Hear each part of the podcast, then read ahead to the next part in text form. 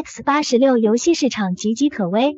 PC 实验室，二零二一年六月八日，PC 实验室复播第二弹，标题有些惊悚哈。为何这么说？我们先来看 X 八十六体系的硬件环境。虽然这几年 AMD 的 Ryzen 系列发展迅猛，也拖着蓝厂放弃牙膏策略，CPU 部分的产品形势确实优于五年前。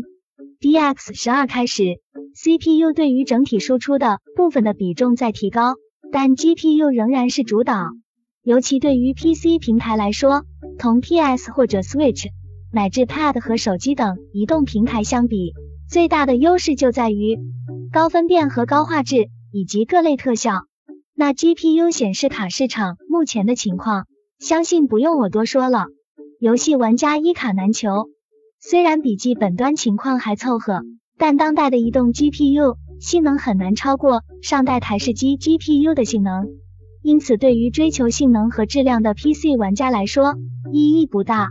更加雪上加霜的是，除了矿卡的影响，家用 GPU 还受制于全球芯片的产能问题，而 GPU 的加工难度要高于普通移动 SoC，无论从效率还是利润率来说，代工厂未必会将其排到相对优先的位置。以台积电为例。最为优先的客户，无疑是苹果和高通这类移动 SoC 大客户。就目前来看，主流 GPU 供应商英伟达和 AMD 也没有特别有效的手段来解决类似问题。关于数字化货币，如果大家感兴趣，我专门开辟几期节目聊聊。但就目前的情况来说，虽然各类数字币起起伏伏，但未来对于 GPU 挖矿的需求，短期内不会消失。甚至很有可能会常态化。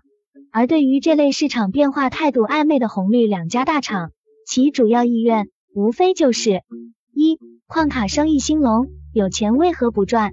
二也许未来业态会发生逆转，游戏 GPU 的消费本身就会萎缩甚至消失，那为一个已经明确没有未来的细分市场再投入真金白银，不值得吧？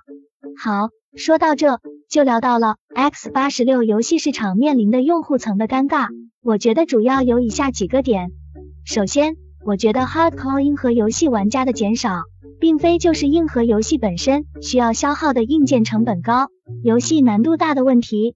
当然，这确实是一个点，但已经被谈烂了，本身也是个事实。小游戏当然相对容易上手，而游戏市场整个轻量化的核心。还是同最近社会学层次的最大话题内卷相关，大量游戏受众本身的娱乐时间被九九六挤压，能有精力玩 hardcore 游戏的那都是贵族了。其次，还是同社会压力传导相关。现在大部分玩家对游戏的一大期望，从精彩刺激转向了解压需求，所以大量塔防和 MOBA 游戏才会崛起。这类游戏以爽快而又简单的战斗为卖点。完全契合玩家的解压需求。最后就是类似 Switch 这样的中间态产品的出现。传统所谓硬核游戏和轻游戏、小游戏的界限本身在模糊。iPad 和 Switch 上出现了不少效果和操作并不亚于传统 PC 的所谓三 A 作品。而类似 Switch 和 iPad 这类设备，现在也有丰富的投射功能，可以方便的扩张到显示器甚至平板电视上进行操作。这样下来。移动平台无论从整体的游戏成本性价比来看，还是从便携性来说，都优于传统的 X 八十六 PC 平台。这就是本文的标题：X 八十六游戏市场岌岌可危的来源。OK，今天是 PC 实验室复播的第二期，欢迎大家对这种新的节目形式给予积极的反馈。